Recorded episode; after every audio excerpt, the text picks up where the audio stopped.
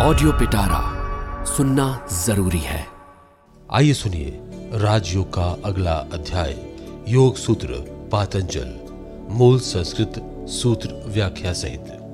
प्रस्तावना, योग सूत्रों को हाथ में लेने से पहले मैं एक ऐसे प्रश्न की चर्चा करने का प्रयत्न करूँगा, जिस पर योगियों के सारे धार्मिक मत प्रतिष्ठित हैं। ऐसा मालूम पड़ता है कि संसार के सभी श्रेष्ठ मनीषी इस बात में एक मत हैं। और ये बात भौतिक प्रकृति के अनुसंधान से भी एक प्रकार से प्रमाणित हो गई है कि हम लोग अपने वर्तमान, सविशेष, सापेक्ष भाव के पीछे विद्यमान एक निर्विशेष, निरपेक्ष भाव के परिणाम एवं व्यक्त रूप है।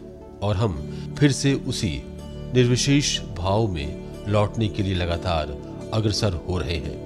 यदि ये बात स्वीकार कर ली जाए तो प्रश्न ये उठता है कि वो निर्विशेष अवस्था श्रेष्ठतर है, अथवा ये वर्तमान अवस्था संसार में ऐसे लोगों की कमी नहीं, जो समझते हैं कि ये व्यक्त अवस्था ही मनुष्य की सबसे ऊँची अवस्था है। कई चिंतनशील मनुष्यों का मत है कि हम एक निर्विशेष सत्ता के व्यक्त रूप हैं। और ये सविशेष अवस्था निर्विशेष अवस्था से श्रेष्ठ है। वे सोचते हैं कि निर्विशेष सत्ता में कोई गुण नहीं रह सकता। अतः वो अवशेष अचेतन है, जड़ है, प्राण शून्य है।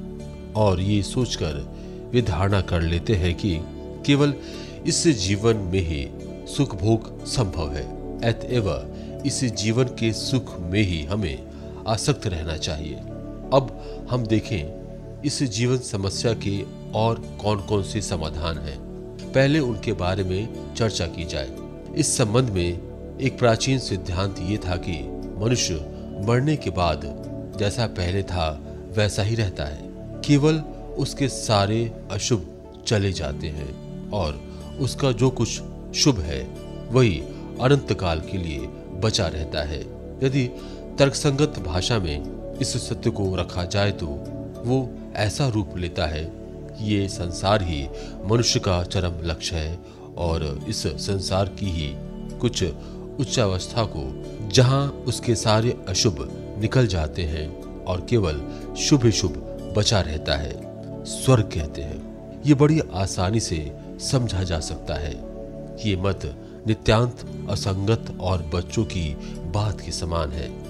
क्योंकि ऐसा कभी नहीं हो सकता कि शुभ है पर अशुभ नहीं, अथवा अशुभ है पर शुभ नहीं। जहाँ कुछ भी अशुभ नहीं, सब शुभ ही शुभ है। ऐसे संसार में वास करने की कल्पना भारतीय नायिकों के अनुसार दिवा स्वप्न देखना है। फिर एक और मतवाद आजकल के बहुत से संप्रदायों से सुना जाता है। वो ये है कि मनुष्य लगातार उन्नति कर रहा है। चरम लक्ष्य तक पहुँचने का सतत संघर्ष कर रहा है, किंतु कभी भी वहाँ तक पहुँच ना सकेगा।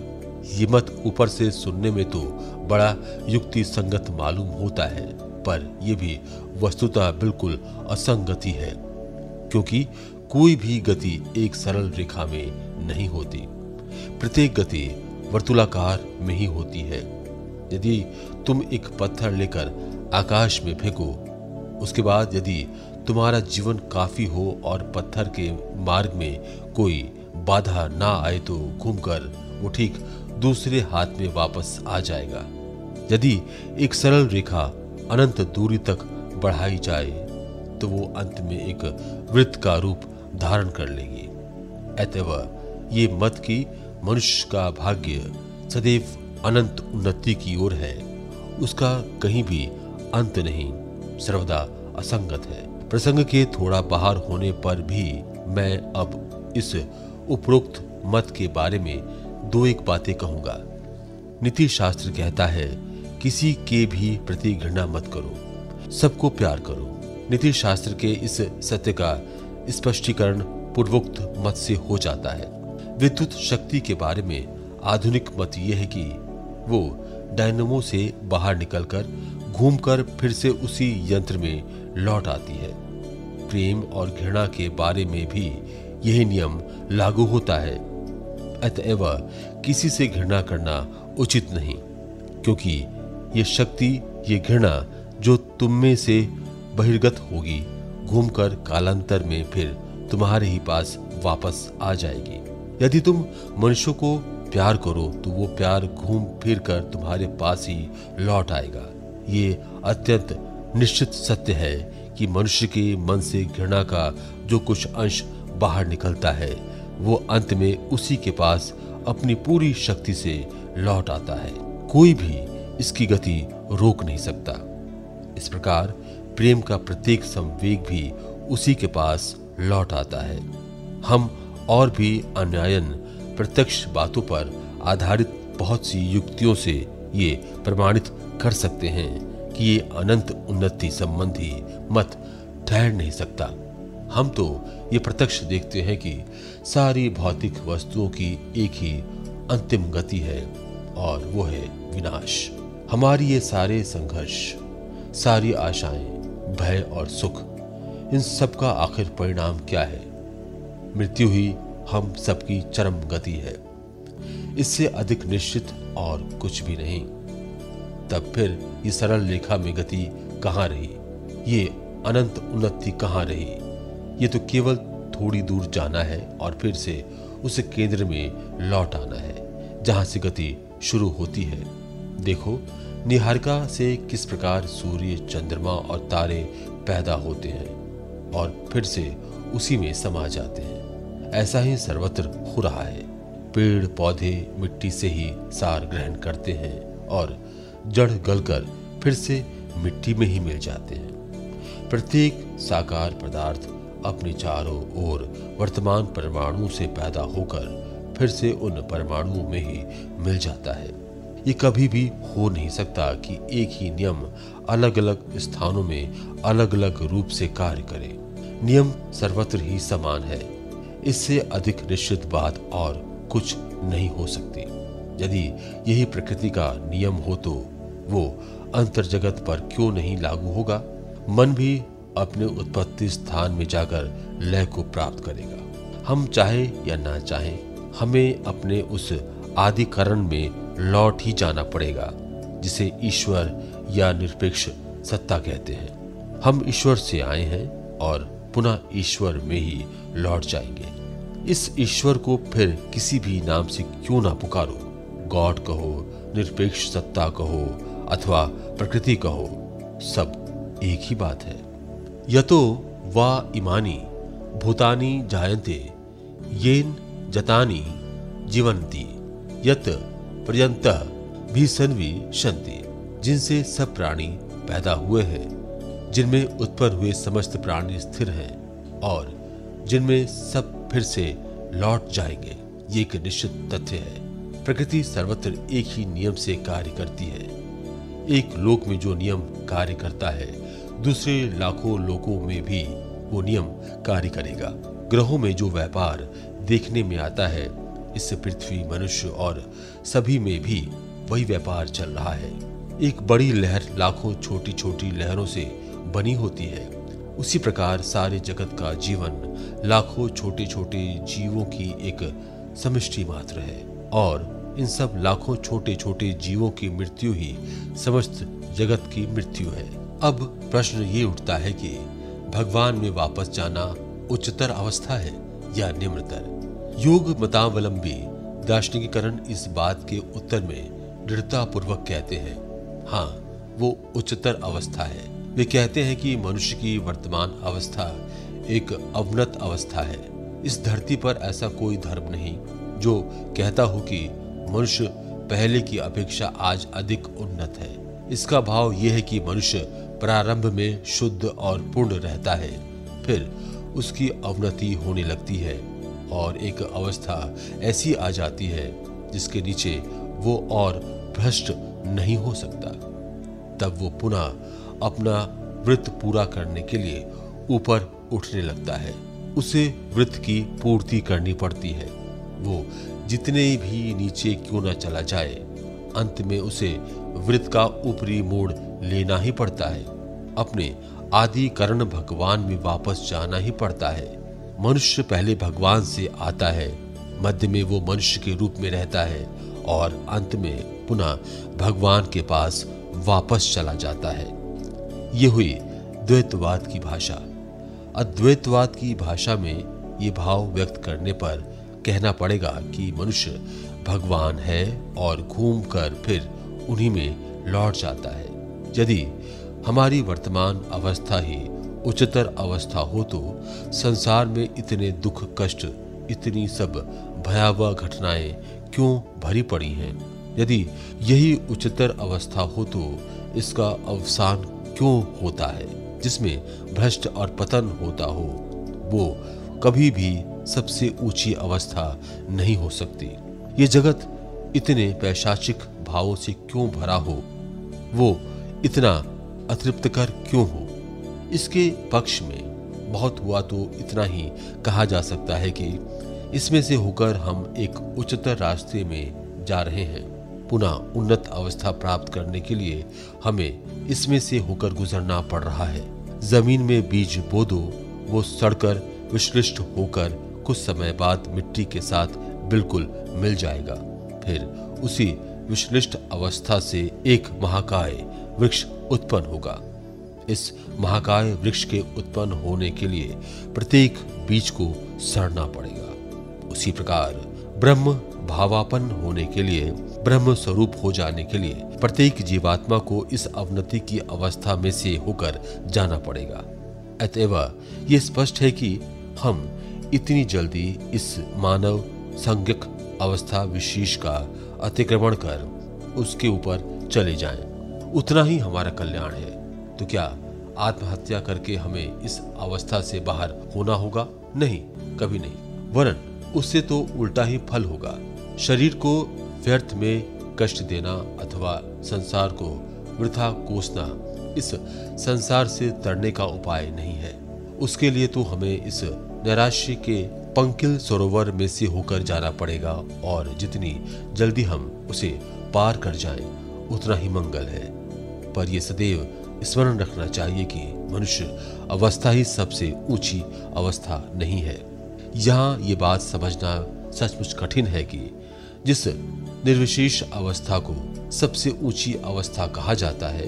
वो जैसा कि बहुत से लोग शंका करते हैं।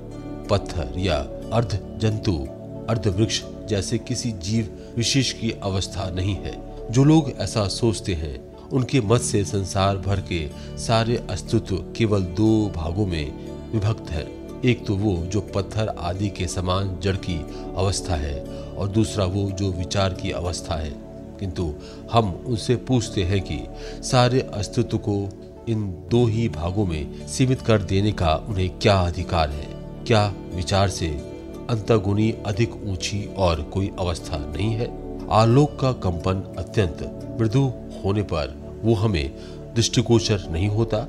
जब वो कंपन अपेक्षाकृत कुछ तीव्र होता है, तब वो हमारी दृष्टि का विषय हो जाता है। तब हमारी आँखों के सामने वो आलोक के रूप में दिख पड़ता है। पर जब वो और भी तीव्र हो जाता है, तब हम पुनः उसे नहीं देख पाते। वो हमें अंधकार के समान ही प्रतीत होता है। तो क्या उस बात का अंधकार उस पहले अंधकार के समान है? नहीं, कभी नहीं। उन दोनों में तो दो ध्रुवों का, ज़मीन आसमान का अंतर है। क्या पत्थर की विचार शून्यता और भगवान की विचार शून्यता दोनों एक हैं? बिल्कुल नहीं। भगवान सोचते नहीं, वे तर्क करते नहीं, वे भला करेंगे भी क्यों? उनके लिए क्या कुछ अज्ञात है जो वे तर्क करेंगे? पत्थर तर्क करता नहीं और ईश्वर तर्क करता नहीं। बस यही अंतर है। ये दार्शनिकीकरण सोचते हैं कि विचार के परे जाना अत्यंत भयानक बात है। वे विचार के परे कुछ भी नहीं पाते। युक्ति तर्क के परे अस्तित्व की अनेक उच्चतर अवस्थाएँ हैं।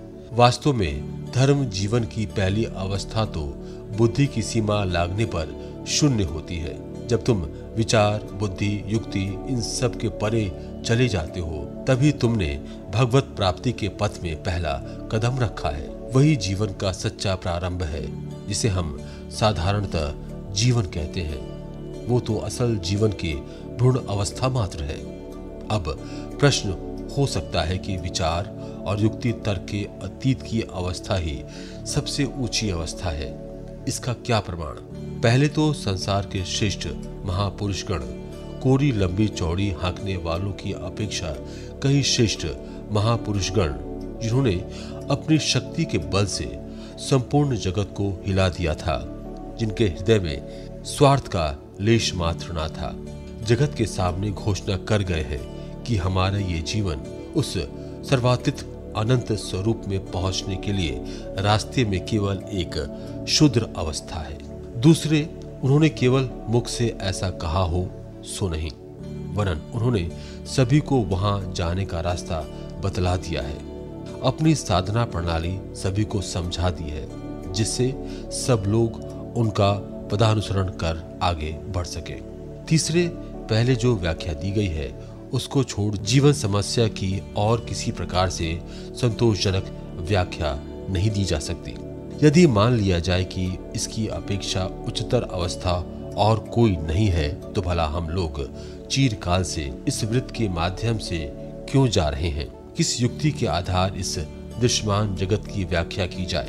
यदि हम इसमें अधिक दूर जाने की शक्ति ना रहे यदि हमारे लिए इसकी अपेक्षा कुछ अधिक चाहने को ना रहे, तब तो ये पचेंद्रीय ग्राह्य जगत ही हमारे ज्ञान की चरम सीमा रह जाएगा। इसी को अज्ञेयवाद कहते हैं। किंतु प्रश्न ये है कि इन इंद्रियों की गवाही में विश्वास करने के लिए भला हमारे पास कौन सी युक्ति है? मैं तो यथार्थ अज्ञेयवादी कहूँगा, जो रास्ते में चुप खड़े रहकर मर सकते हैं। यदि युक्ति ही हमारा सर्वस्व हो तो वो तो हमें इस शून्यवाद को लेकर संसार में स्थिर होकर कहीं रहने ना देगी। यदि कोई धन और नाम, यश की स्प्रहा को छोड़ शेष सभी विषयों के संबंध में अज्ञेयवादी हो जो, वो केवल पाखंडी है। कांट ने निसंदिग्ध रूप से प्रमाणित किया है कि हम युक्ति तर्क रूपी दुर्भेद दीवार का अतिक्रमण कर उसके उस पार नहीं जा सकते। किंतु भारत में जो समस्त विचारधारों की पहली बात है, युक्ति के उस पार चले जाना। योगी गण अत्यंत साहस के साथ इस राज्य की खोज में प्रवृत्त होते हैं और अंत में ऐसी एक अवस्था को प्राप्त करने में सफल होते हैं, जो समस्त युक्ति तर्क के परे है और जिसमें ही केवल हमारी वर्तमान परिदृश्यमान अवस्था का स्पष्टीकरण मिलता है।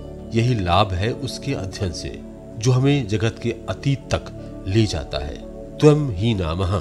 पिता, यो अस्माकम विद्यायाम परम तारम तार्यसी। तुम हमारे पिता हो, तुम हमें अज्ञान के उस पार ले जाओगे। यही धर्म विज्ञान है और कुछ भी नहीं। इसी के साथ योग सूत्र पातंजल प्रस्तावना समाप्त हुआ। ऐसी ही इंटरेस्टिंग किताबें कुछ बेहतरीन आवाजों में। सुनिए सिर्फ़ ऑडियो पिटारा पर। ऑडियो पिटारा सुनना ज़रूरी है।